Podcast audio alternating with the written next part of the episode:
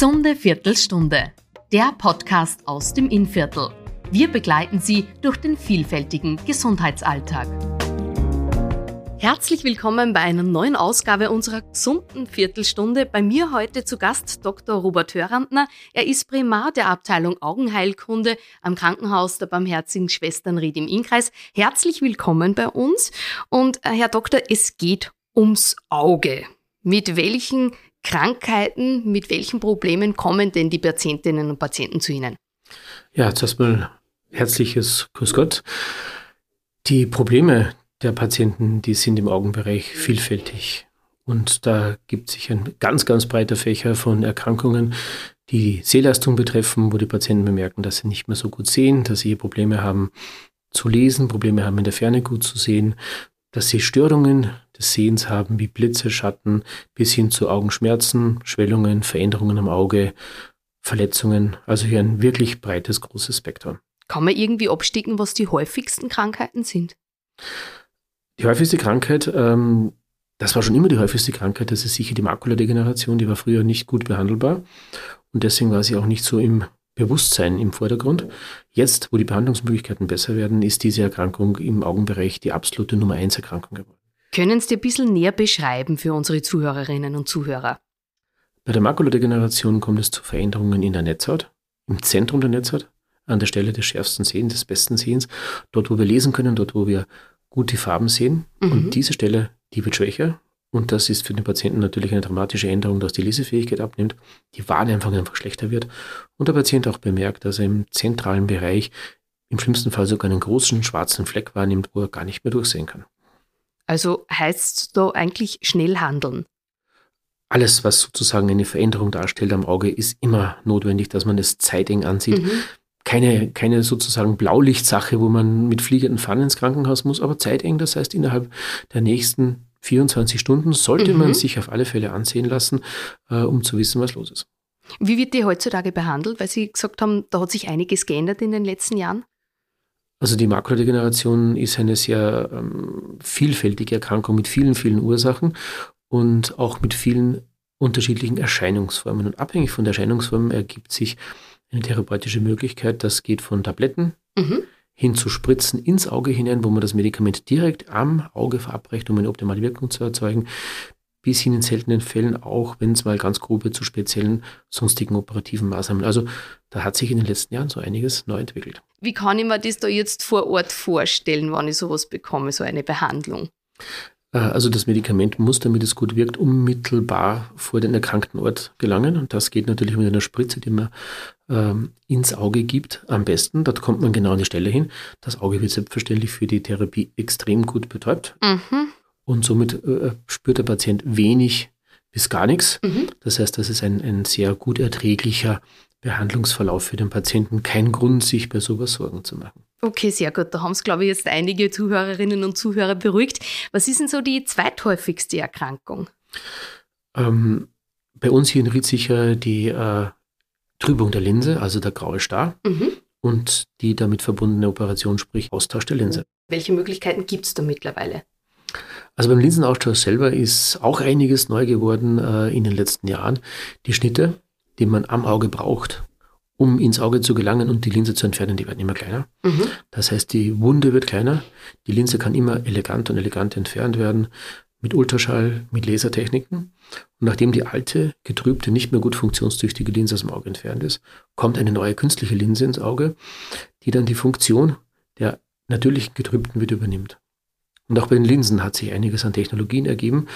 Früher, vor vielen Jahren, waren das gut wirkende, gut passende, einfache Linsen, die einfach in einer Entfernung scharf gestellt haben. Heutzutage hat man hier viel mehr technische Möglichkeiten, um für den Patienten noch höheren Sehkomfort zu erzeugen, um den Patienten auch nach der Operation eine ja, reduzierte Brillennotwendigkeit mhm. zu ermöglichen äh, und somit für viele Alltagssituationen auch eine brillenfreie, gute Option zu haben.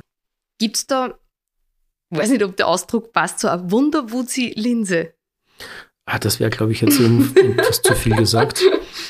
Es gibt äh, einige verschiedene Kategorien von Linsen. Es hat früher nur Standardlinsen gegeben. Mhm. Es gibt jetzt diese Standardlinsen kombiniert mit Hornhautverkrümmungskorrektur.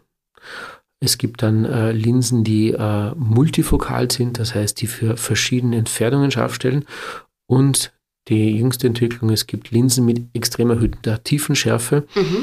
ähm, die auch eine sehr, sehr gute Fern-Mittelentfernungswahrnehmung dann ermöglichen.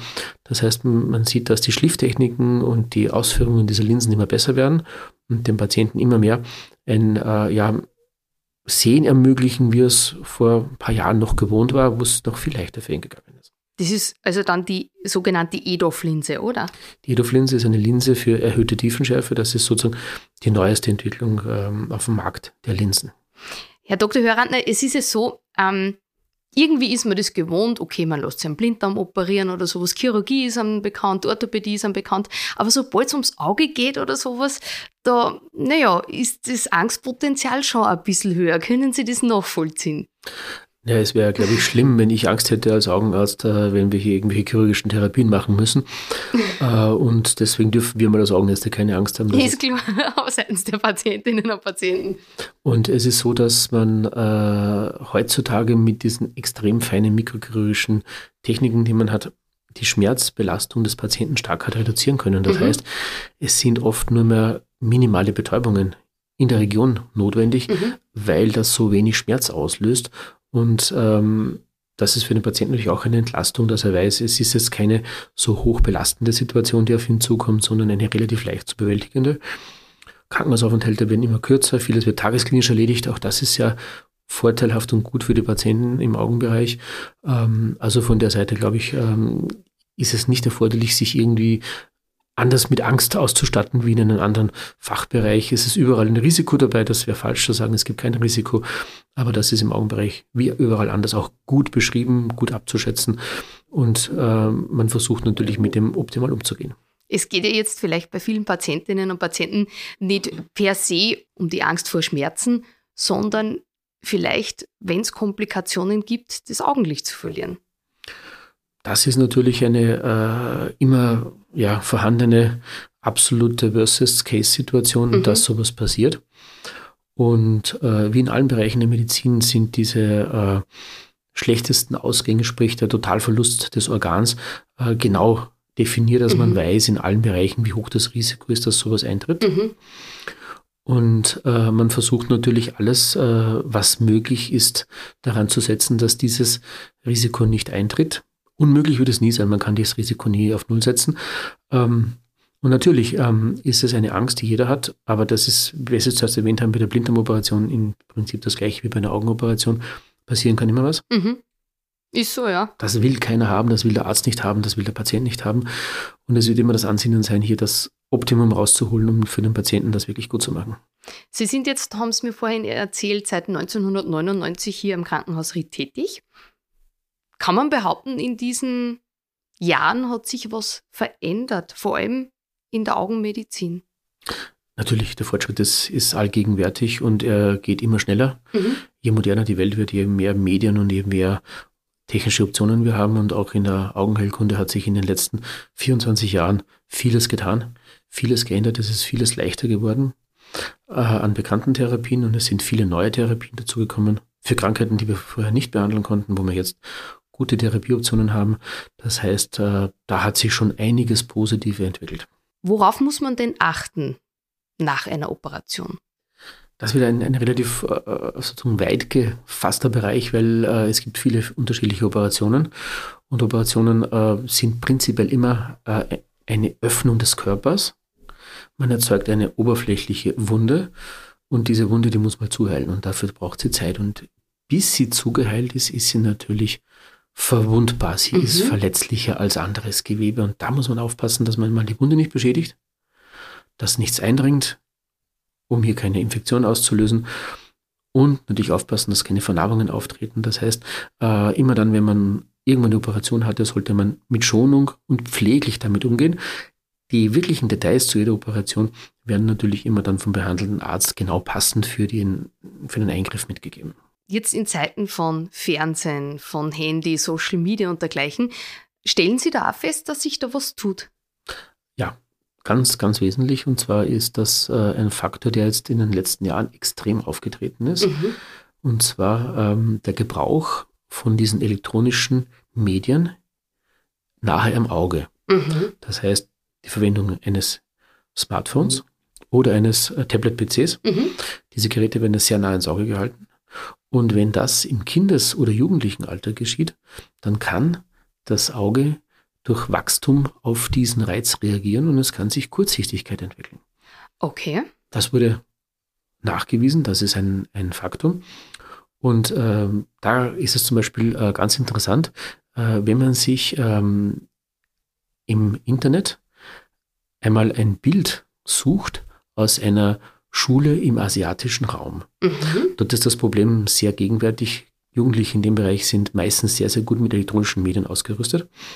Und das hat man in dieser Region sehr bald erkannt, dass das Nahehalten dieser Geräte diese Kurzsichtigkeit auslöst.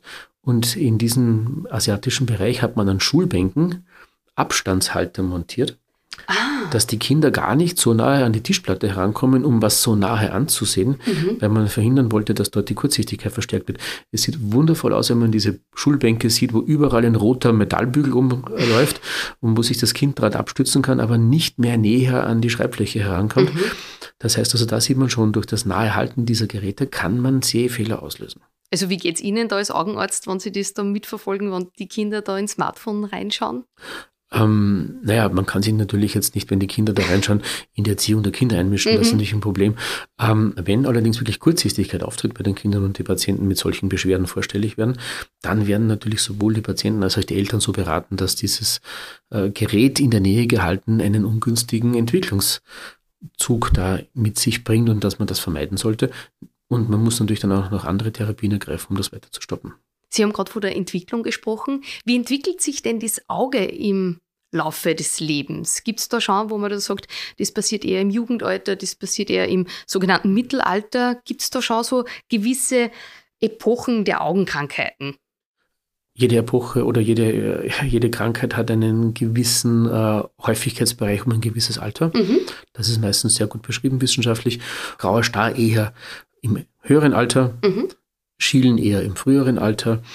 Äh, und so gibt es für jede Erkrankung so einen ganz typischen Häufungsbereich. Grüner eher so im mittleren Alter, dass er auftritt. Mhm.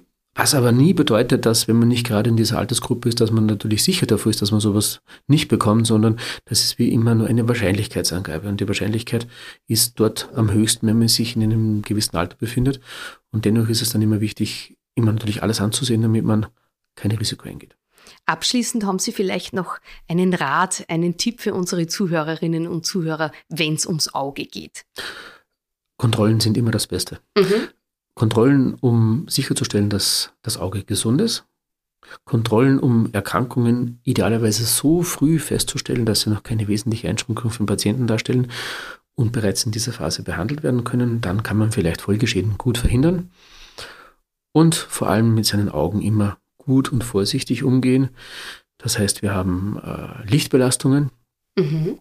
besonders im hochalpinen Bereich oder auch im Sommer, wenn, wenn wir Reflexionen beim Baden von Wasseroberflächen haben. Hier sollte man seine Augen vor zu viel Licht schützen, das ist wichtig. Und vor allem auch, wenn man gefährliche Tätigkeiten ausführt, wo eine Verletzung eintreten könnte, wo ein Split ins Auge fliegt oder sonst irgendwas im Auge passiert, immer die Augen schützen. Es gibt Schutzbrillen, es gibt viele Dinge, die man da verwenden sollte, bis hin zum Schweißhelm und alles, was hier arbeitsmäßig vorhanden ist. Also alles das, was es gibt, bitte ausnutzen, um seine Augen zu schützen. Das muss ich persönlich noch nachfragen. Wo verwenden Sie eine Schutzbrille? Na, immer dann, wenn Kraft, wenn Rotation, wenn irgendwie Schwung im Spiel ist. Mhm. Also nicht beim Tanzen, oder? Nein. immer dann, wenn, wenn viel Schwung, viel, viel Kraft da ist, dann kann an einem Arbeitsgerät an irgendwas was abbrechen mhm. und kann im ungünstigsten Fall äh, ins Auge fliegen, ins Auge gehen. Mhm. Und man sollte das abhalten. Das ist, glaube ich, wenn man eine äh, Maschine betreibt, die eine Rotation hat, eigentlich recht äh, gebräuchlich, bei mhm. einer Flex oder so was aufzusetzen. Aber das kann auch schon ähm, bei einem Einschlagen von einem Nagel passieren. Okay. Das kann bei der äh, Verwendung eines Stemmeisens mit einem Hammer passieren. Ähm, also das sind Dinge, wo man einfach auch darauf achten sollte. Immer dann, wenn viel Schwung, viel Kraft dabei ist, da kann was wegfliegen, bitte eine Brille aufsetzen. Das klingt vielleicht jetzt wirklich ein bisschen banal, wenn man sagt, äh, ich möchte ein Bild aufhängen und schlage da jetzt einen kleinen Nagel ein. Aber Ihnen ist das schon mal passiert. Also Sie haben sehr wohl solche Patienten auch schon gehabt. Ein Nagel reicht völlig aus. Der, der Nagel selbst ist kein besonders hochwertiges Material. Der Hammer ist hochwertiger und es kann immer, wenn man mit dem Hammer auf den Nagel draufschlägt, ein kleines Stück vom Nagel wegsplittern und das kann Ihnen ungünstig im Auge treffen.